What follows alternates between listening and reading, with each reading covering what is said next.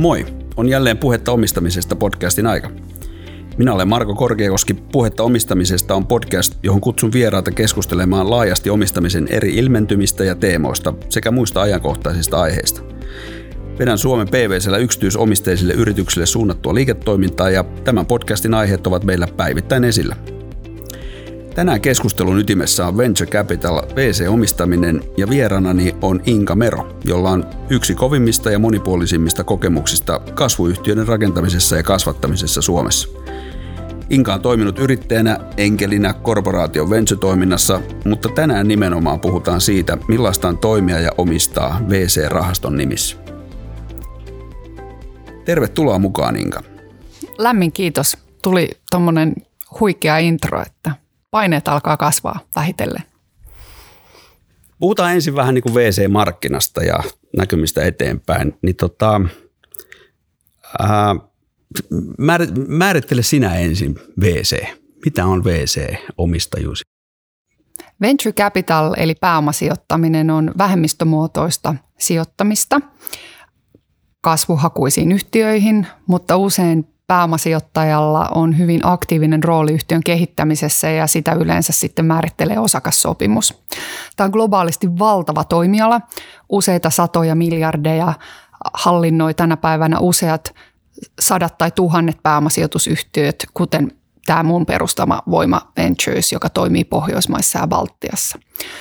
Globaalisti, jos katsotaan, niin Eurooppa on hieman pienempi kuin Kiina ja USA, ja pohjoismainen pääomasijoituskenttä on yhteensä noin 7-9 miljardia, riippuen lasketaanko siihen tämmöistä niin kuin enemmistömuotoista private equityä sitten mukaan. Ja tästä Suomen mittakaava on noin miljardi. Eli tässä on niin kuin hyvä laittaa siihen kontekstiin, että Suomi on Baltiaralla noin prosentti koko maailman pääomasijoitustoimialan koosta.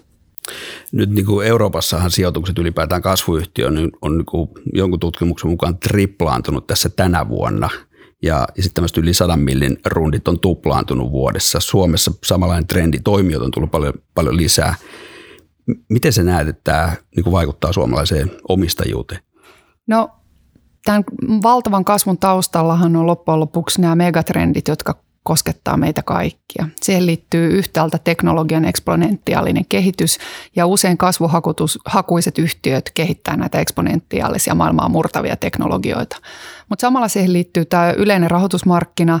Oikeastaan pääomalle on ollut vaikeaa löytää tuottoa, kun korkomarkkina on ollut niin alhaalla ja loppujen lopuksi sijoittajat ei voi loputtomasti hajauttaa osakemarkkinoille tai muualle. Eli tämmöiset yksityisomisteiset kasvuyhtiöt, joita hallinnoi hyvin ammattimaiset sijoittajat, kuitenkin on vaihtoehto rahastosijoittajille. Ja yleensähän pääomasijoitusrahastoissa sijoittajina on eläkeyhtiöt, perheyhtiöt, varakkaat yksityishenkilöt ja niin edelleen. No tästä kasvusta niin ähm, voisi todeta näin, että Pohjoismaathan on aina ollut erittäin vahva teknologiakentällä ja nyt kun me mietitään näitä kasvutrendejä teknologiakentän sisällä, niin ensimmäisenä, mitä me ollaan nähty, on ollut tämä digitalisaation huikea aalto. On syntynyt alustatalouden yrityksiä, kuten Volt, on ollut pelialan yrityksiä, kuten Supercell, mutta nyt ollaan ehkä tämmöisen niin kuin fundamentaalisemman teknologiamurroksen äärellä ja siinä myös Pohjoismaat on, on vahva. Toinen, joka vaikuttaa tähän kasvuyrityksiin ja pääomasijoituskentän kasvuun, on tämä yrittäjyystrendi, jonka voisi sanoa, että erityisesti nuoremmilla työntekijäsukupolvilla on erityisen vahva. Eli on sitten kysymys milleniaaleista tai heitä jopa nuoremmista, niin nähdään jotenkin niin kuin tarkoituksenmukaisemmaksi tai merkityksellisemmäksi olla mukana kasvuyrityksessä, joka sitten ratkoo jotain isoa ongelmaa, kuten esimerkiksi resurssien riittävyyttä tai uusia proteiinilähteitä tai digitalisaation avulla tuo tasa-arvoa ja niin edelleen. Eli tämä teknologia ja yrittäjyystrendi on niitä, jotka käytännössä mahdollistaa sitten myös pääomasijoitustoimialan kukoistuksen. Mutta pääomasijoittajat, mehän ollaan niitä, jotka sitten rakentaa portfolion erilaisia yrityksiä ja pyritään maksimoimaan tämän portfolion tuottoa. No te olette erityisesti mukana niin kuin deep tech-yhtiössä ja, ja tavallaan tämän tyyppisessä, niin, mutta vähän niin kuin laajemmin, mihin VC sijoittaa? No jos mietitään yrityksen elinkaarta, niin sen voisi jakaa karkeasti sellaisiin vaiheisiin kuin pre-seed-vaihe, jolloin se yritys juuri perustetaan. Ja, ja tämä on niin kuin tämmöinen siemenvaihetta edeltävä, niin kutsuttu perustamisvaihe. Sitten on tämä siemenrahoituksen vaihe, jolloin yhtiössä ehkä saattaa olla kolmesta alle kymmenen henkilöä työ, töissä. Kehitetään vielä tuotetta, haetaan asiakkaita, rakennetaan asiakaspilotteja. Sitten tästä siemenvaiheesta seuraava vaihe on niin kutsuttu tämmöinen startup kautta A-rahoituskierrosten vaihe – ja sitten tulee niin kuin B- ja C-rahoituskierrokset. Eli pääomasijoittajat usein erikoistuu tämän vaiheen mukaan, eli saattaa olla puhtaasti hyvin aikaisen vaiheen siemenrahoittajia tai sitten niin kutsuttua multiticket-sijoittajia, eli sijoitetaan ensimmäisiä ää, niin kuin ensisijoituksina eri vaiheen yrityksiä, jotta hajautetaan sitä niin kutsuttua niin ajotuksellista riskiä sen salkun sisällä. Voima sijoittaa perustamisvaiheessa siemen ja aikaisen A-rahoituskierroksen vaiheessa oleviin yhtiöihin ja meille pieni rahoitus niin kuin tiketti on noin 250 000 ja ehkä maksimikoko ensisijoituksena on noin puolitoista miljoonaa. Ja sitten voisi ajatella näin, että usein ja hyvin usein aina oikeastaan siellä on muita sijoittajia meidän kanssa mukana niissä rahoituskierroksissa – tyypillisesti siemenvaiheessa se ensi rahoituskierros yrittää tiimillä on noin puolesta miljoonasta miljoonaa ja sitten näillä myöhemmillä kierroksilla niin sanotaan karkeasti kolmesta viiteen miljoonaan. Eli yrittäjät hakee sitten tietenkin optimimäärän pääomaa, jotta he voivat kehittää yrityksen siihen seuraavaan arvonnousupisteeseen ja siihen usein liittyy teknologian tuotteistamista, mutta ennen kaikkea sen asiakaskunnan ja, ja markkinan validointia ja ensimmäisten pilottien tekemistä ja sen kasvusuunnitelman kehittämistä ja todentamista. No mietitään nyt sen, sen perustajan tai foundereiden niin kautta, niin mikä on se oikea aika ottaa VC mukaan? No yleisesti ottaen voisi jakaa yritykset niin kuin kahteen kenttään. Toiset on niin tällaista teknologiapeliä ja toiset on niin kuin eksekuutio, eli niin pitää pystyä vain toteuttaa se liiketoimintaidea hyvin tehokkaasti.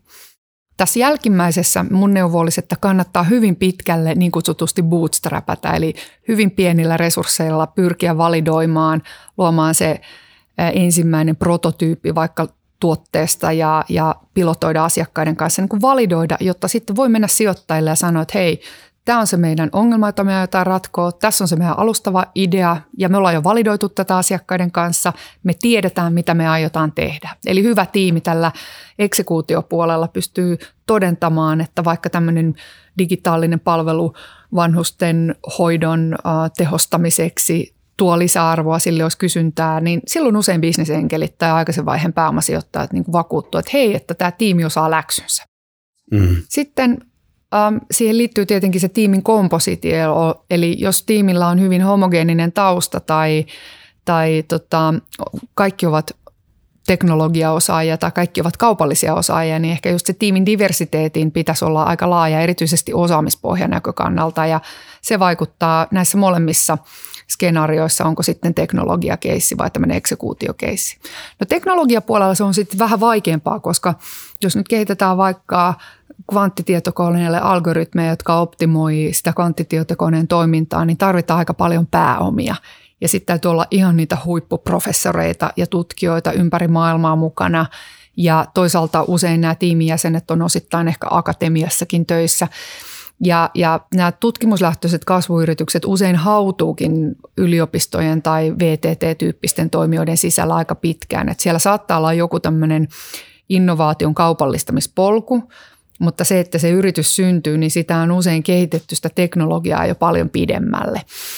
Ähm, samalla tavalla niin voisi ajatella näin, että ylipäätään se pääomatarve on niin kuin merkittävä näillä teknologiapainotteisilla startupeilla. Eli sit usein täytyy niin olla niin vakuuttava tiimi, että voi mennä sinne aikaisen vaiheen bisnesenkelille tai aikaisen vaiheen pääomasijoittajalle ja sanoa, että hei me tarvittaisiin nyt se ensimmäinen puoli miljoonaa tai miljoonaa, jotta me voidaan – perustaa tämä yritys ja lähteä kehittämään tätä. Ja tota, mm. se, se arvoluontipolku on vähän erilainen. Kun on keskustellut foundereiden kanssa ja sitten ylipäätään tästä, että missä vaiheessa VC tulee mukaan, niin sit aina jossain vaiheessa tulee niin kuin siihen, että, että VC tuo muutakin kuin pelkästään rahaa. Ja, ja niin, mitä se tarkoittaa niin kuin teille? Miten sä ymmärrät sen tavalla, mit, mitään muuta kuin rahaa VC tuo? No meillä on neljä palikkaa meidän arvoluontihypoteesissa – Ensimmäistä, niin ensimmäinen meidän arvoluontipalikka on aktiivinen hankekehitys. Hyvin harvoin me tavataan tiimejä, joihin me halutaan sijoittaa ensiistumalta. Mulla on tullut mieleen kaksi keissiä ja me ollaan käyty nyt yli 4000 hanketta läpi. Kaksi keissiä neljästä tuhannesta? Yes. Okay. Ja tietenkin syvä teknologia-ala ja tiede- ja tutkimuslähtöiset yritykset on tosi vaikeita. Ja, ja tota, aktiivinen hankekehittäminen tarkoittaa meille, että me tavataan vaikka tiimi ensimmäistä kertaa, me todetaan, että hei, tässä on todella jotain ainutlaatuista, että tämä yrittää tiimi on huikea tai yksi henkilö tästä tiimistä on aivan mahtava tai tämä teknologia ja innovaatio on todella ainutlaatuinen. Sen jälkeen me ruvetaan miettimään, että miten tätä voisi kehittää. Mm. Eli me sparrataan sitä tiimiä, me annetaan kotiläksyjä, me yhdistetään muiden asiantuntijoiden kanssa, me avataan ovia asiakkaille ja se on myös meillä keino validoida ja testata sitä – ideaa ja suunnitelmaa, mutta myös sitä tiimiä itseään, että miten se yhteistyö toimii. No sitten kun me ollaan tehty sijoitus, me keskitytään kolmeen asu- asiaan. Ensimmäinen näistä on tiimin kehittäminen. Perinteisesti tunnetusti suomalaiset kasvuyritystiimit ää, ovat heikkoja kansainvälisessä liiketoiminnassa, brändin rakentamisessa, siinä, että päästään globaaleille isoille partnereille rakentamaan merkittäviä kaupallisia sopimuksia. Tämä on se alue, mitä me työstetään tosi paljon. Toinen alue on tämä korporaatioyhteistyö. Eli digitaalisessa maailmassa kasvuyritys voi usein ohittaa sen ison toimijan ja luoda oman liiketoimintamallin, mutta sitten jos puhutaan vaikka ruokainnovaatiosta, meillä on tämmöinen yhtiö kuin Eniferbio, joka liukosellu sivuvirroista kehittää kala, kalarehua tai uutta proteiinia, mutta myös mahdollisesti ihmisproteiinia.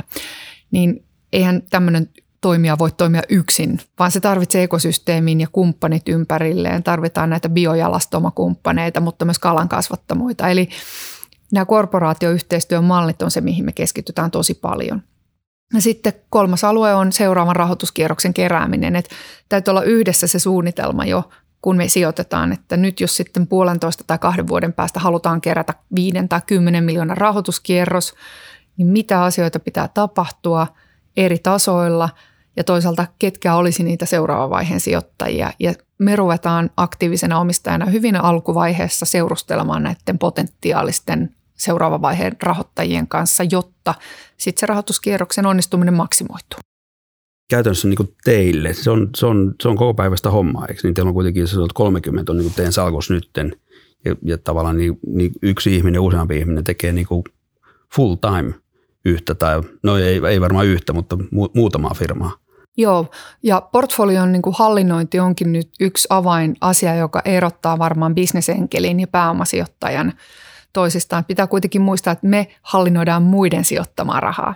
Ja meidän ainoa tehtävä ja missio on luoda maksimaalista upsidea sille rahalle, joka sitten johtaa siihen, että aika ajoin meidän täytyy katsoa sitä portfolioa ja vähän kategorisoida ja miettiä, että mihin me käytetään aikaamme – koska kaikkiin ei voi jakaa niin kuin demokraattisesti sitä aikaa ja omaa arvon lisää. Toinen juttu on se, että tietenkin meidän päässä meillä täytyy olla riittävän seniori ja kokenut tiimi, että meitäkin on tällä hetkellä seitsemän niin kuin erittäin kokenutta tiimijäsentä. Että meidän neljän partnerin lisäksi meillä on kolme venture-partneria, jotka aktiivisesti hallinnoi ja hoitaa meillä tiettyjä yrityksiä, joiden kanssa me sijoitetaan yhdessä.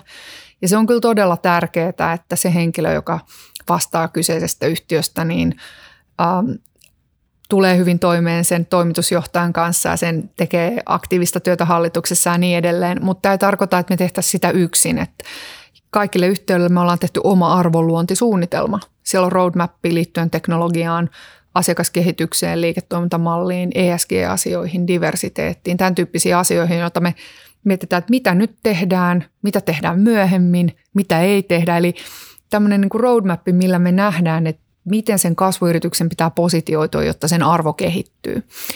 Mutta se on todella koko päivästä hommaa ja on myös erilaisia ja eri hypoteeseilla toimivia pääomasijoittajia. Eli on pääomasijoittaja venture capital rahoista, jotka tekee hyvin pieniä alkuvaiheen tikettejä, mutta ei ole aktiivisesti mukana. Ja sitten ne katsoo vaan, että mitkä niistä kehittyy hyvin ja lähtee kehittämään aktiivisesti vain niitä parhaimpia me taas ollaan hyvin valikoivia. Eli me uskotaan, että kaikki ne, mihin me lähdetään, niillä on mahdollisuus kasvaa globaaliin mittakaavaan ja olla oman kategoriansa niin kuin voittajia. Ja tota, tässä on filosofisia eroja ja malleja on todella paljon erilaisia. Joo. Sitten mä olisin tota, tullut ehkä siihen niin omistajuuteen ja nimenomaan niiden foundereiden, niiden tutkijoiden, jotka, joille omistaminen on pikkasen vieraampaa, tai ylipäätään omistamiseen liittyvät prosentit ja kaikki muut tämmöiset asiat, niin onko teillä jotain roolia tavallaan siinä niin omistajuuden kouluttamisessa tai opettamisessa tai mikä se termi nyt onkaan, että et, et he niin kuin ymmärtää, mikä on name of, name of the game niin sanotusti.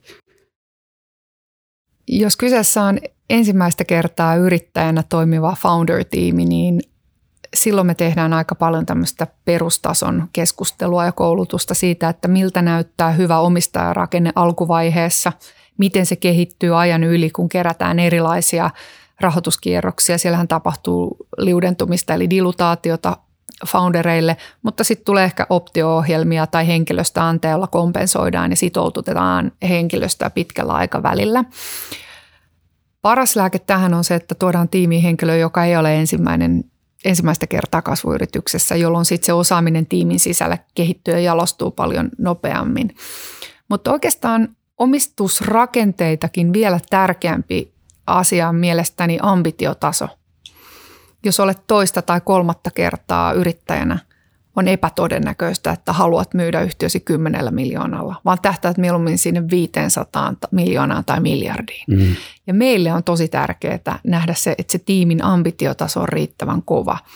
Koska sitten kun se ambitiotaso on kova, niin usein se kellotaajuuskin on aika kova ja sitten ei tyydytä niin kuin pieniin voittoihin, vaan tähdätään myös niihin isoihin voittoihin. Eli, eli yksi asia on miettiä aina sitä omistajarakennetta, mitä on sijoittajilla ja mitä on foundereilla ja mitä ehkä esimerkiksi tämmöisissä teknologialähdöissä sillä spinnaavalla yliopistolla. Mutta kaikkein tärkein kysymys on, että miten me tehdään siitä yhteisestä piirakasta todella iso.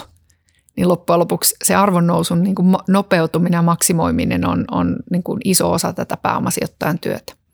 Tuossa oli mun mielestä aika, aika tärkeä viesti, mitä tuossa sanoit tavallaan. Eihän tuommoisia founderita kovin, ei ollut viisi vuotta sitten tai kymmenen vuotta sitten semmoista, joka olisi tehnyt sitä useamman kertaa, mutta nyt niitä rupeaa olemaan.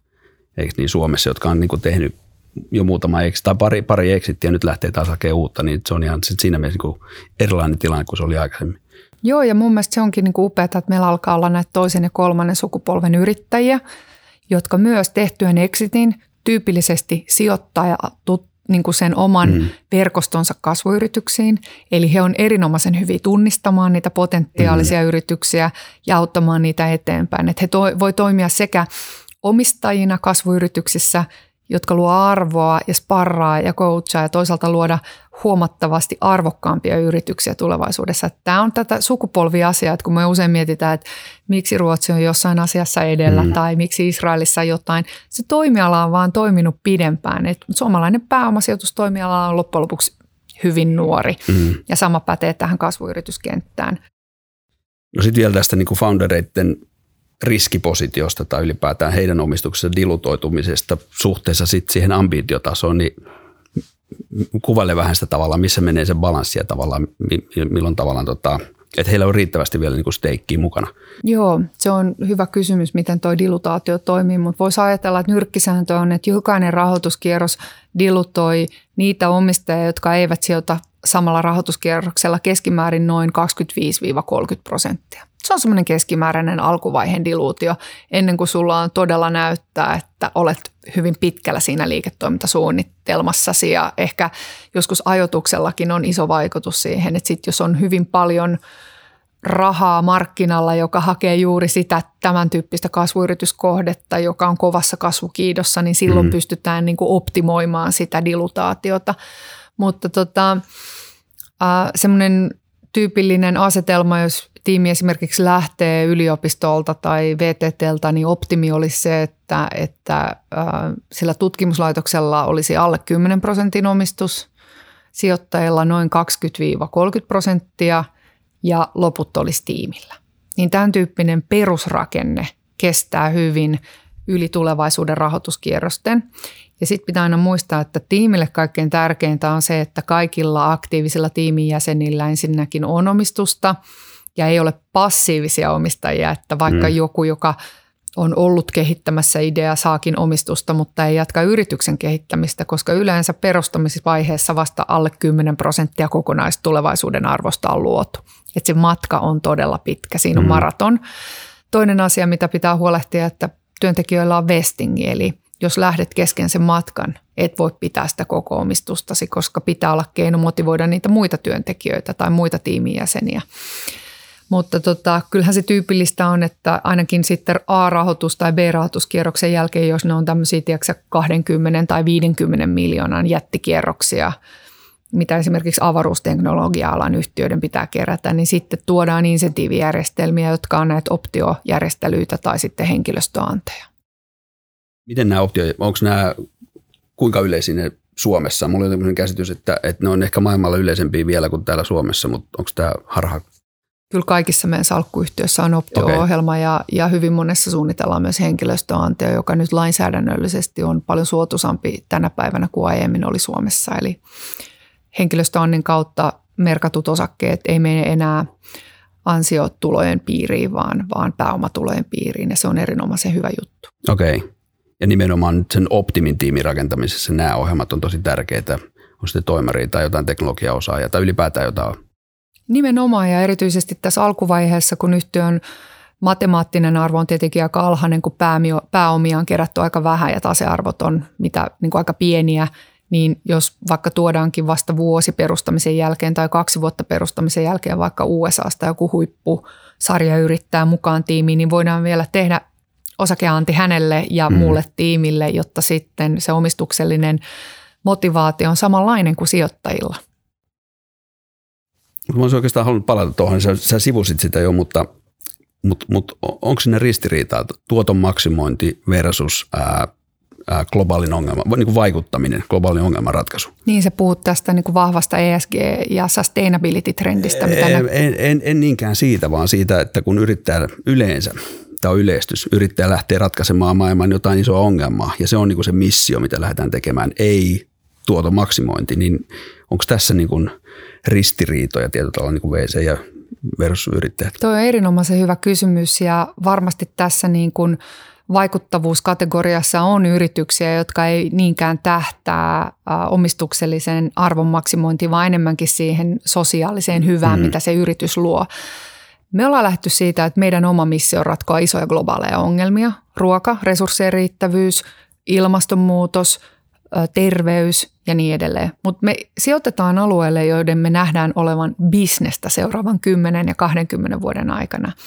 Ja, ja tota, kyllä meille se että yritys ja yrittäjä tähtää siihen arvon maksimointiin ja niin kuin pysyvän kestävän liiketoiminnan kehittämiseen on äärimmäisen tärkeää. Sitten tällaiset muut vaikuttavuusasiat, että miten se yritys toimii osana yhteiskuntaa tai miten se tukee inklusiivisuutta, äh, inklu, mm. inklusiivista kulttuuria tai miten se toimii suhteessa esimerkiksi vähempiosaisiin. Ne on erittäin tärkeitä asioita. Näin itse, että ne on niin osa sitä yrityskulttuuria, jonka puitteissa yrityksen pitää toimia voidakseen itse asiassa tänä päivänä houkutella niitä parhaita mm. osaajia. Eli palataan tähän megatrendiin, että nuoret työntekijät on erittäin kriittisiä siitä, että minkälaisia arvoja se yritys itsessään edustaa. Mutta tähän omistaja-arvoon, niin kyllähän me ollaan myös nähty nyt se, että jos et tee jotain merkityksellistä, että se kysymys, että mitä tehdään ja miksi tehdään, siihen pitää olla hyvät vastaukset, mm. mutta se ei ole mitenkään ristiriidassa sen kanssa, etteikö se voisi olla bisnestä. Otetaan esimerkiksi tämä energia-alueen murros. Valtava hiilijalanjälki, jotain on pakko tehdä, on syntynyt massiivinen määrä kasvuyrityksiä tänne energian talteenoton puolelle, vihreiden energiateknologioiden puolelle, materiaaliinnovaatioiden puolelle ja niin edelleen. Mm. Ja nyt puhutaan tietenkin vetytaloudesta ja kaikesta muusta ää, ja niin edelleen. Eli kyllä se päätavoite näilläkin yhtiöillä on kuitenkin sitten kaupallistaa sitä teknologiaa ja luoda merkittävä arvopositio. Toisaalta markkinoillahan on aika paljon yrityksiä, jotka sitten taas ei tee yhtään liikevaihtoa tai ovat erittäin tappiollisia ja, ja niillä saattaa olla ihan huikea arvo. Onhan pörssissäkin tämän tyyppisiä yhtiöitä ja nämä teknologiajätit on ollut klassinen esimerkki siltä alueelta. Ja siinä onkin tällainen niin kuin tunnistamisen haaste mun mielestä pitkällä aikajänteellä, että meidän täytyy tunnistaa ne yhtiöt, jotka pystyy tähän kestävän liiketoiminnan kehittämiseen niin, että voivat aidosti luoda liikevaihtoa ja, ja kannattavaa sellaista pitkällä aikavälillä, mutta alussa voi olla, että teknologiakentästä vaaditaan merkittäviä panostuksia. Nämä yhtiöt esimerkiksi on tappiollisia aika kauan. Silti niissä on omistaja-arvoa. Näetkö mitä eroa suomalaisten VCden ja pohjoismaalaisten tai jenkki VCden osalta tässä suhteessa? Yleisesti ottaen jenkkipääomasijoittajien ja yrittäjän kellotaajuus on kyllä aika paljon nopeampi ja ne verkostot on tehokkaita ja, ja, ja toimii monella tavalla. Mutta kyllä meillä Suomessakin on vahvuuksia. Että meillä on ihan maailman huippuluokan tutkimusta tietyillä alueilla, juuri materiaali-innovaatiot, biopohjaiset tuotteet, lääketieteen teknologia-innovaatiot. Ja meillä on nyt koko ajan kasvava ja paremmin verkottautunut ja kansainvälisemmin toimiva pääomasijoituskenttä. Että kyllä se lähtökohtainen tavoite pitäisi olla, että mitä kauemmin me pystytään myös huolehtimaan, että on kotimaista omistajuutta näissä globaalin potentiaalin omaavissa yhtiöissä, niin sitä todennäköisempää on, että nämä yhtiöt kasvaa ja kehittyy myös täällä Suomessa. Toki se vaatii yhtä asiaa. Se ei vaadi niinkään pääomia, vaan se vaatii sen, että me ratkotaan tämä osaajaongelma, mikä meillä tässä maassa on. Meillä ei vaan yksinkertaisesti riitä osaajat, jos me halutaan menestyä pitkällä aikavälillä ja myös huolehtia, että meillä on tämä hyvinvointivaltio ja, ja, ja tota, yritykset tuottaa sitten verotuloja, josta sitten hyvinvointia kustannetaan. Eli työvoimavaje on valtava. 2030 mennessä meiltä poistuu yli 150 000 ihmistä työelämästä ja osaajavaje on samalla te- samaan aikaan teknologiakentällä aivan huikea. Eli jos me halutaan, että Suomen hyvinvointivaltio tulevaisuudessakin, niin tämä asia pitää ratkoa. Osaamista täällä yleisesti ottaen on, on ja voidaan hyvin olettaa, että kymmenen vuoden päästä meillä on yli kymmenen, yli miljardin arvosta uutta teknologiayritystä. Eli sun mielestä pääomat ei ole se ongelma, osa, osaajat on se ongelma? Niin, se menee kansantaloudessa melkein niin, että, että toki täytyy panostaa osaamiseen, kotimaiseen osaamiseen ja siihen kansainvälisen osaamisen houkutteluun, mutta pääomat kyllä seuraa osaajia. Eli kyllä maailmallakin on pääomia, jota me voitaisiin vivuttaa merkittävästi. Sitten Suomen mittakaavassa ähm, tämä yleinen TKI-panostusten niin kuin nostaminen suhteessa bruttokansantuotteeseen on vaan sellainen asia, joka meidän on pakko hoitaa, koska nyt jos me laahataan alle 2 prosentin tasalla ja kaikki muut verrokit on siellä noin neljässä prosentissa, niin käytännössä nyt on tilanne, että meidän valtion on tehtävä aika nopeasti valintoja ja vivuttaa näitä TKI-investointeja, jotta yrityksetkin myös niin sitä ja niitä tekisivät enemmän. Ja nyt en puhu enää vain kasvuyrityksistä, vaan suuryrityksistä ja pk-yrityksistä myös. Mm. Jatka vielä tuolla, että suomalainen omistajuus, miksi se on, miksi se on hyvästä meille kaikille? No, suomalainen omistajuus mahdollistaa sit sen, että Suomen syntyy investointeja, tänne syntyy työpaikkoja, syntyy näitä maailman johtavia ekosysteemejä tai vaikka esimerkiksi johtaviin ekosysteemeihin kytkeytyviä osaamiskeskittymiä. Ja, ja nyt kun monet teollisuuden alat on murroksessa, niin ollaan rehellisiä. Ei tänne tule enää yhtään peruspaperikone-investointia mm. tähän maahan, vaan me tarvitaan uuden sukupolven yrityksiä, jotka työllistää huippuosaajia ja tekee näitä merkittäviä innovaatioita, joilla saadaan tuottavuus kasvamaan.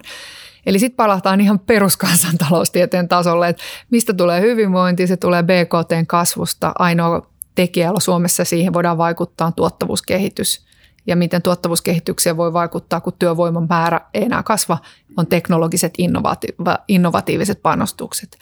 Ja nyt sitten, kun me sijoitetaan ja kehitetään ja kasvatetaan yhtiöitä, jotka ennen kaikkea kaupallistaa innovaatioita, niin me voidaan luoda yrityksiä, joilla on globaali asiakaskenttä. Ne työllistää suomalaisia ihmisiä, verkottuu kansainvälisesti, luo sitä kautta hyvinvointia sekä, sekä monenlaisia verotuloja Suomeen. Mutta sitten toinen on myös on, että tästä tulee sellainen positiivinen osaamisen kierre. Mm. Ja meillähän on paljon esimerkkejä maailmalla tämän tyyppisistä ekosysteemeistä. Ruotsi on yksi lähellä, Israel on toinen, Berliini on kolmas, Piilaakso, Jenke, Rannikko ja niin edelleen.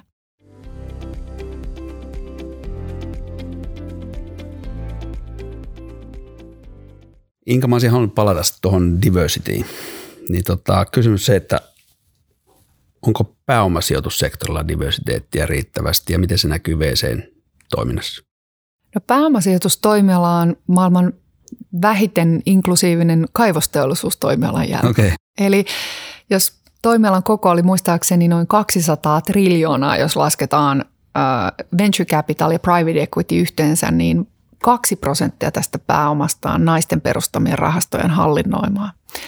Ja sitten tämä näkyy tietenkin kerrannaisvaikutuksena siihen, että koska pääomasijoitusrahastoissa on aika vähän naisia osakkaina tai johtavissa asemissa, niin tämä raha ei kumuloidu naisten perustamille kasvuyrityksille. Et se on niin tämmöinen systeeminen haaste tässä pääomasijoitustoimialakentässä ja, ja tota, se on nyt tietenkin kovan paineen ja muutoksen alla, että uskon, että tänä päivänä, jos menet vaikka Ilmariselle tai Varmalle esittämään uutta pääomasijoitusrahastoasi, niin siellä hyvin tarkkaan katsotaan sitä tiimin kokoonpanoa ja, ja oletetaan ja uskotaan siihen, että sen tiimin pitää olla sekä sukupuolten että niin kuin kansainvälisen taustan osalta niin kuin monimuotoinen. Mutta näin ei ollut vielä edes pari vuotta sitten, että on noussut mm. hyvin nopeasti topikaaliseksi. No tästä on paljon tutkimustietoa. On osoitettu, että naissijoittajat on kolme kertaa todennäköisemmin sijoittavat naisten perustamiin yrityksiin. Sitten on tämmöisiä systeemisiä haasteja, mistä esimerkiksi Atomikon Niklas Stenström on puhunut paljon, että, että näkyy tämä selkeä haaste siinä, että naisyrittäjät yleensä kerää noin alle puolet siitä pääomasta, mitä miesyrittäjätiimit kerää. Eli tämmöistä niin kuin tiedostamatonta biasta löytyy, vääristymää löytyy toimialalta. Ja varmaan yksi, mikä myös näkyy, on se, että, että ylipäätänsä naisyrittäjiä hän on ylipäätänsä vähemmän tai naisyrittäjätiimejä. No, tämä on tietenkin teema, joka on todella lähellä mun sydäntä. Ähm, Mä oon toiminut 25 vuotta teknologiasidonnaisilla toimialoilla ja mulle se ei ole koskaan ollut haaste. Ja, ja tota, mä oon todella paljon pohtinut, että mistä se johtuu. Ja, ja yksi on ihan selkeästi ollut se, että mulle on aina tarjottu mahdollisuuksia ja mä oon ehkä sitten tarttunut hyvin rohkeasti ja aktiivisesti niihin mahdollisuuksiin – ja tänä päivänä teen paljon töitä sen eteen, että tarjoan niitä mahdollisuuksia nuorille lahjakkaille naisille, mutta ne eivät koskaan tule kultalautasella, niihin pitää myös tarttua. No sitten toinen asia, kun ollaan tutkittu meidän salkkuyrityksiä, niin halukkuus ja kiinnostus esimerkiksi hallitusten puheenjohtajien ja toimitusjohtajan suunnalta on ollut hyvin vahva, että toivottaisiin naisjäseniä hallituksiin, mutta ei ole verkostoja. Eli mekin tehdään ESG-mittausta, niin sitten me tehtiin tämmöinen outreach meidän communitylle, että onko sulla liiketoimintaosaamista, sijoituskokemusta, kansainvälisen liiketoiminnan osaamista, joku erityinen toimialaosaaminen. Jos sulla on ja hallitustehtävät kiinnostaa olla yhteydessä. Samalla me listattiin top 100 profiilia tältä Pohjoismaista itse. Näistä 400 kandidaatista me filteroitiin 40 ja yhdistettiin ne näiden 30 salkkuyrityksen hallituksen puheenjohtajan ja toimitusjohtajan kanssa tämmöisessä Women to Boards-tapahtumassa. Mm. Ja palaute oli aivan niin kuin järisyttävän positiivista. Että siellä on niin kuin todella monta henkilöä nyt löytänyt roolinsa advisorina, johtoryhmän jäsenenä tai menossa hallituspositioon. Eli meillä ei ole näitä verkostoja. Mm. Eli mun mielestä nyt aika on oikea, mutta se, että meidän täytyy myös sit sijoittajina ja omistajina auttaa yrityksiä tämän monimuotoisuuden kehittämisessä – ja myös asettaa niitä kriteerejä. Et me ollaan usein sanottiin meille, että jos tämä asia ei ratkea, niin tämä on meille sijoituskriteeri. Mm. Ja tietenkään meillä on ainoa. Et Suomessahan toimii hyvin vahvasti ESG- ja diversiteettiagendalla niin kun, ö, yrityksiä rahoittavia toimijoita. Eläkeyhtiöt on tietenkin tämän puolen osalta etunenässä – Tesi on tehnyt erittäin aktiivisesti diversiteetin eteen töitä pääomasijoitustoimialalla, mutta sitten niin kuin ilmastorahasto, Pohjoismaissa toimiva EQT Ventures, Taaleri, niin me ollaan esimerkiksi tuotu näitä tahoja sitten puhumaan meidän salkkuyritysten toimitusjohtajille, että ne ymmärtää, että itse asiassa niin kuin sijoittajat ottaa tämän ESGn kokonaisuutena todella vakavasti. Diversiteetti on siinä yksi puoli, mutta sitten siihen liittyy tietenkin ympäristön niin kuin vastuullisuus ja mittarit ja niin edelleen. Et tota, palaten tähän sun kysymykseen, niin kyllä meillä on paljon haasteita ja, ja yhtäältä tarvitaan enemmän naisia perustamaan pääomasijoitusyhtiöitä tai mukaan niihin tiimeihin. Ja toisaalta pitää tehdä systemaattisesti töitä sitten niin kuin naisyrittäjyyden eteen. Et kyllä tässä vielä kymmenen vuotta menee ennen kuin ollaan niin kuin 50-50-luvussa. Voisin tuohon naisyrittäjyyteen, niin missä kohtaa pitäisi vaikuttaa? Ja mä, nyt mä ehkä puhun sinne, missä vaiheessa elämää tai missä, niin kuin, onko se sitten koulussa vai luk, tota, opiskeluvaiheessa vai ammatissa, missä kohtaa niin kuin paras impact? No koskaan ei ole liian myöhäistä. Mulla on itselläni 11- ja 13-vuotiaat pojat ja voin vaan puhua niin kuin poikien äitinä, mutta mun pojat on kyllä tottunut sietämään pettymyksiä. Kyllä se poikaporukka pitää huolen siitä, että, että kilpaillaan, eli kilpailuun kannustaminen, että se on ihan tervettä. Ja sitten semmoinen kurling-vanhemmuus ei välttämättä, en usko, että auttaa niin kuin yrittäjä, yrittäjäksi, mutta semmoinen, mitä näen näissä nuorissa sukupolvissa yrittäjissä, meilläkin on tämmöinen trainee-ohjelma, että meillä tulee yliopistoista harjoittelijoita ja niin he ovat niin todella lahjakkaita. Et työelämätaidot pitää tietenkin kehittää, mutta ne kyvyt omaksua informaatiota ja se Born Global-ajattelu ja se niin kuin vahva sustainability, niin kuin itsestäänselvyys ja niin edelleen, niin kyllä näin nuorilla sukupolvilla on tosi paljon vahvuuksiakin, minkä päälle voi rakentaa sellaista rohkeutta on, mm. mitä meillä ei varmaan ollut silloin nuorina, koska me elettiin ehkä sitten Kekkoslovakiassa ja katsottiin pikkukakkosta ja, ja, ja niin edelleen. Mutta tota, toinen, toinen alue, missä, missä voi löytää sitten sen polkunsa yrittäjäksi on se, että jos nuorena menee ensimmäisiin työpaikkoihin, niin menisikin kasvuyritykseen. Näkee sen, mitä hyvä on. Ymmärtää sen, että yrityksen perustaminen tai sen kasvuyrityksen johtaminen, niin ei se ole mitään rakettitiedettä. Hyvänen aika. Mäkin olen kauppatieteilijä ja sijoitan niin kuin avaruusfyysikoiden perustamiin yrityksiin. Niin jotain freudilaista hullutta pitää olla, mutta se ei ole rakettitiedettä. Että kuitenkin ne samat lainalaisuudet pätee. Pitää olla hyvä ihmisten kanssa. Pitää ymmärtää numerot hyvin. Pitää perustua faktoihin, mutta toisaalta sitten ihmisethän nämä asiat tekee.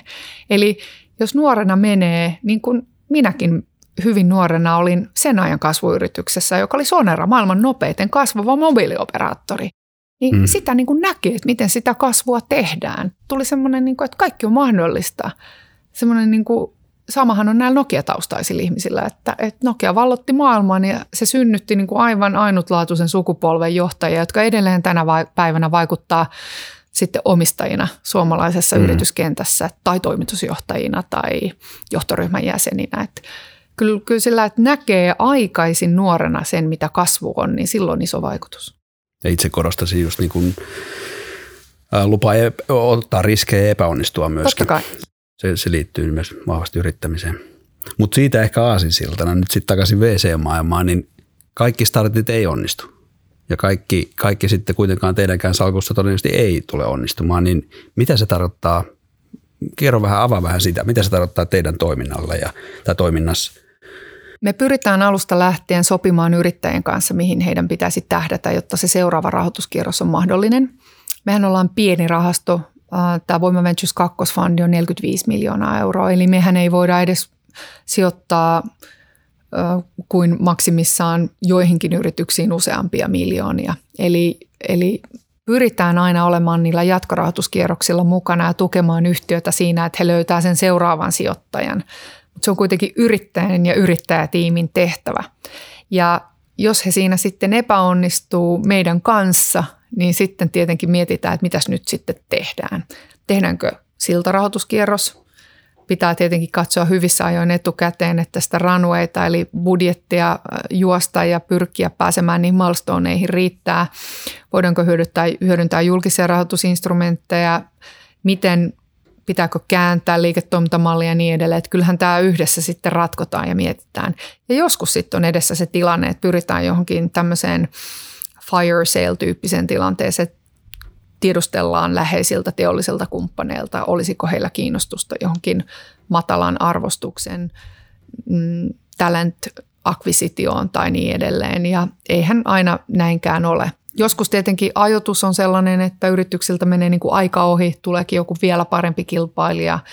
Tai sitten markkinoilla tapahtuu joku myrsky, jolloin kukaan ei vaan sijoita. Ja sitten on tämmöisiä covidin tyyppisiä tilanteita, että liiketoiminta vaan menee seis, koska autoteollisuus ei tee mitään eikä voi tehdä mitään. Ja tämän tyyppisissä tilanteissa sitten me pyritään arvioimaan, että onko tällä yrityksellä niin kuin arvonluontikyvykkyyttä tai mahdollisuutta enää jäljellä. Ja kyllähän tuommoisissa vaikeissa tilanteissa, joita aina tulee useampia yrityksen matkalla, mitataan se toimitusjohtajan, sen yrittäjätiimin niin kuin kantokyky, kuinka he pystyvät ratkoon ja kestämään sitä painetta. Että kyllähän epävarmuuden sieto kuuluu tähän pääomasijoittamiseen, mutta se erityisesti kuuluu yrittämiseen. Mm. Mutta mulla on itselläni oma filosofia Mä oon itsekin ajanut yhden yrityksen itse alas, jossa olin aikoinaan kauan sitten perustajana, niin mä aina sanon toimareille, että se on kuitenkin people first, eli ihmisistä pitää pitää huolta. Että ne on usein kovia ja vaikeita tilanteita, jos kyseessä on vaikka ensimmäinen merkittävä epäonnistuminen. Ja se, että sä vaan niin kuin jätät kaikkia ja jätät asiat hoitamatta tai et huolehdit tiimistäsi tai sijoittajistasi tai asiakkaistasi, tulee sitten tulevaisuudessa vastaan. Eli se, mistä olen itse todella tyytyväinen, niin silloin niin kuin yritin loppuun asti, että huolehdin, että jokaisella vanhalla tiimijäsenellä oli joku työpaikka ja, ja kävin avoimesti keskustelua sijoittajien kanssa ja pyrin myymään yritystä ja niin edelleen ja hoidettiin niin kuin velkojen suuntaan asiat tosi siististi ja näin. Niin sitten kun sen oli tehnyt, niin joskus myöhemmin niin samat sijoittajat sijoitti tähän meidän rahastoon, koska sä hoidit sen niin kunnialla. Eli kyllä nämä tulee vastaan. Mutta tota, tilastollisesti, jos katsotaan pääomasijoittajien salkkuyhtiöitä, niin kyllähän siellä niin kuin karkeasti voisi sanoa, että yli puolet joko epäonnistuu, menee nurin tai jää johonkin tämmöiseen niin kuin pöytälaatikkomoodiin, eli eivät, tai eivät tuota niin kuin mitään merkittäviä pääomia takaisin, jos jo edes sen sijoituksen arvon pois. Ja sitten suurin osa rahaston tuotoista yleensä tulee niistä yläkvarttiilin yläkvarttiiliyhtiöistä. Eli jos salkussa on vaikka 25-30 yhtiötä, niin yksi tai kaksi yhtiötä saattaa palauttaa koko rahaston tai enemmän. Sitten sitä keskikastia siellä on niin kuin viidestä kymmenen ja loput voi niin ajatella, että ne alaskirjataan. Ja tätähän nyt sitten sanotaan finanssitaloudessa portfolioteorioksi, että mm. Tämän takia sijoittajat hajauttavat. Ää, mulla oli vieraana Petteri Lahtela Ouralta ää, aikaisemmassa tota, jaksossa ja Petteri aika vahvastikin sanoi näin, että et, tota, älkää founderit koskaan hyväksykö sitä, että VC ottaa paikan automaattisesti hallituksesta, niin mikä näkemys sinulla on? No Petterillä on varmasti jotain omakohtaisia kokemuksia, mihin se perustaa tämän väitteensä, mutta mä ymmärrän itse asiassa tuon väitteen tosi hyvin, että onko toimivan hallituksen määritelmä se, että se tulee niistä sijoitussummista ja, ja, ja tota osakassopimuksesta ja niin kuin yhtiön kontrollista, niin mielestäni ei. Samaan aikaan se riippuu hyvin paljon niistä siitä pääomasijoittajasta ja sit siitä kyseisestä henkilöstä. Et me lähdetään aina siitä, että me mietitään, että kuka meidän tiimistä olisi paras henkilö tämän yhtiön hallitukseen. Ja tänään esimerkiksi just juteltiin Desentumin kanssa, joka kehittää allergiarokotetta ja jossa on Mattilan Pekka toimitusjohtajana meidän salkkuyhtiö. Just puhuttiin tästä asiasta, koska meillä itse asiassa meidän edustajana hallituksessa on tämmöinen te- teknologia ja, ja, ja virologian huippu biotekkiosa ja Marjo Trankipesonen ja, ja tota, me ollaan lähdetty sitten ratkomaan näin, että jos kyseessä on joku todella vaikea teknologinen toimiala tai kehitetään vielä jotain vaikka biotek-tuotetta tai pitää osata jotain hyvin spesialiteettia, me tuodaan sitten joku osaaja. Eli ei siinä ole mustavalkoista ratkaisua, mutta pitää kuitenkin muistaa, että hallituksessa pitää olla ihmisiä, joilla on niin kutsutusti selkänahka pelissä – Eli meillä on kyllä selkänahka pelissä. Meidän pitää onnistua siinä, siinä yhdessä yrittäjien kanssa ja saada se onnist, tota, yritys kasvamaan ja kehittymään ja tuo, tuottamaan. Ihan alkuvaiheessa usein otetaan ihan observer-paikkoja ja sitten vaan sparrataan, coachataan ja tehdään töitä tiimin kanssa siinä välissä. Ja sitten muutamassa yhtiössä, esimerkiksi mäkin olen hallituksen puheenjohtajana, niin kyllä mä niin kuin mun missio on löytää joku kansainvälisesti aivan huippunimi seuraavan kahden vuoden aikana, joka ottaa sen hallituksen puheenjohtajan roolin ja avaa ovet sitten vaikka USA-laisille tai kiinalaisille pääomasijoittajille. Eli egoista ei missään tapauksessa saa olla kysymys, vaan pitää miettiä, että mikä sille yritykselle on parasta juuri sillä hetkellä. Okei, eli me ollaan nyt puhuttu ää, yrityksen kasvattamista, arvonnoususta, rakentamisesta, skaalaamisesta, kaikesta tästä. No, miten se exit? Missä vaiheessa se sitten tulee kuvioihin? Exit voi tulla tietenkin nopeammin nurkan takaa kuin kukaan olettaa ja harvoinhan se menee niin, että yritystä myymällä se exit syntyy, vaan exit syntyy sitä kautta, että yhtiö tekee erinomaisen hyvää kehitystä sen teknologian kansainvälistämisen, isojen kumppanuuksien ja talentin osalta, eli etenee siinä liiketoimintasuunnitelmassaan. Ja tota, pääomasijoittajilla on sitten hyvin erilaisia ambitiotasoja tämän exitin osalta. Ja, ja tota, se riippuu hyvin paljon siitä, että missä vaiheessa VC on tullut mukaan sijoittajana. Et jos esimerkiksi rahoituskierroksen koko on ollut 50 miljoonaa ja pääomasijoitusyhtiö on laittanut 10 miljoonaa pääomaa yhtiön sisään, niin keskimäärin mehän haetaan vähintään 10 x tuottoa meidän sijoituksille. Eli se on hyvä ymmärtää yrittäjänä, että mitä käytännössä pääomasijoittaja pitää hyvänä eksittinä ennen kuin sitä varsinaista sijoitusta tehdään, että siitä, siitä ollaan hyvässä linjassa. Mutta tota, me jaetaan yritykset yleensä just kolmeen kategoriaan. Ensimmäinen on ne, joiden me uskotaan voivan tuottaa niin kuin vähintään noin 5x pääomat takaisin ää, tai enemmän. Ja, ja ne on niitä niin kuin tähtiä kokonaismittakaavassa, kun ollaan aikaisen vaiheen sijoittajia. Sitten on se keskikasti, jossa on noin 2-5x tuotto sille meidän sijoitukselle ja kolmas on sitten sen alle. Ja tota, exit usein lähtee jostain teollisesta kumppanuudesta tai siitä, että joku asiakas tai arvoketjussa oleva yhteistyökumppani jotenkin sitten vaan alkaa vähän indikoimaan, että kiinnostaisi tämän tyyppinen prosessi tai tulee ehdotus. Ja siinä vaiheessa on kyllä aina to- hyvä todeta, niin kuin, että, että että koskaan ei kannata ratsastaa yhdellä hevosella. Eli siinä vaiheessa on hyvä ottaa ammattimaiset neuvonantajat mukaan ja myös hallituksen omistajan kesken käydä se keskustelu, että okei, että mikä on hyvä, miten me tämä peli hoidetaan ja usein se exitin niin kuin neuvottelu on usein yrittäjälle tosi vaikeaa, koska harva yrittäjä on tehnyt sitä useampaa kertaa. Ja kannattaa esimerkiksi lukea niitä Morten Mikkosin tarinoita siitä MySQLn tarinasta ja, ja, ja tota, kuinka, kuinka se meni ja kuinka niin kuin haastavaa se on. Ja siinähän on niin kuin kolme määrittävää tekijää. Yksi on hinta, toinen on se kulttuuri, että kuinka tullaan toimeen kuitenkin johtoryhmä ja perustajat usein joutuvat jäämään ja saavat jäädä yhtiön vähintään pariksi vuodeksi töihin, että harvoin sieltä niin kuin lähdetään sitten samalla raamit kaulassa. Ja kolmas on sitten se yhteinen arvoluontistrategia, että mitä ostaja tästä hyötyy ja miten, miten se toteutetaan. Mutta nythän on ollut hienoa, meillä on erinomaisen teho, niin kuin nopea ja tehokas listautumismarkkina ja kova buumi käynnissä. Mun mielestä se on hieno mahdollisuus suomalaisille kasvuyritykselle laajentaa omistajapohjaa erityisesti nämä teollisen mittakaavan yritykset, jotka tuottaa jotain teollista innovaatiota, kuten Spinnova tai muutama muu, jota tänne listalle on varmaan tulossa aika lähiaikoina, niin nehän uudistaa suomalaista teollisuutta. Ja, ja tota, usein pääomamarkkinat saattaa olla hyvin tehokas tapa sitten kerätä pääomia sinne. Ja hyvä, että meidän yrityskunta pörssissä uudistuu, että, että siellä on myös näitä niin kutsuttuja teknologiayhtiöitä tai pre-revenue-yhtiöitä ja niitäkin siellä pitää olla. Toki riskit ovat korkeammat, että sen varmasti jokainen ymmärtää. Miten sä näet listautumismarkkina tästä eteenpäin?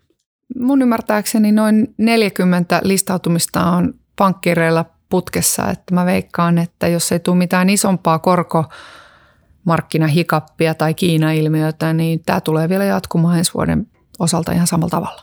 Tämä on mun arvaus, mutta se on vaan arvaus. Tällä kertaa puhetta omistamisesta podcastissa vieraili Inka Mero ja puhuimme siitä, miten pääomasijoittaja toimii omistajana. Minä olen Marko Korkeakoski PVCltä ja palaan taas uudella podcast-jaksolla. Kiitos Inka, että pääsit mukaan. Kiitos teille.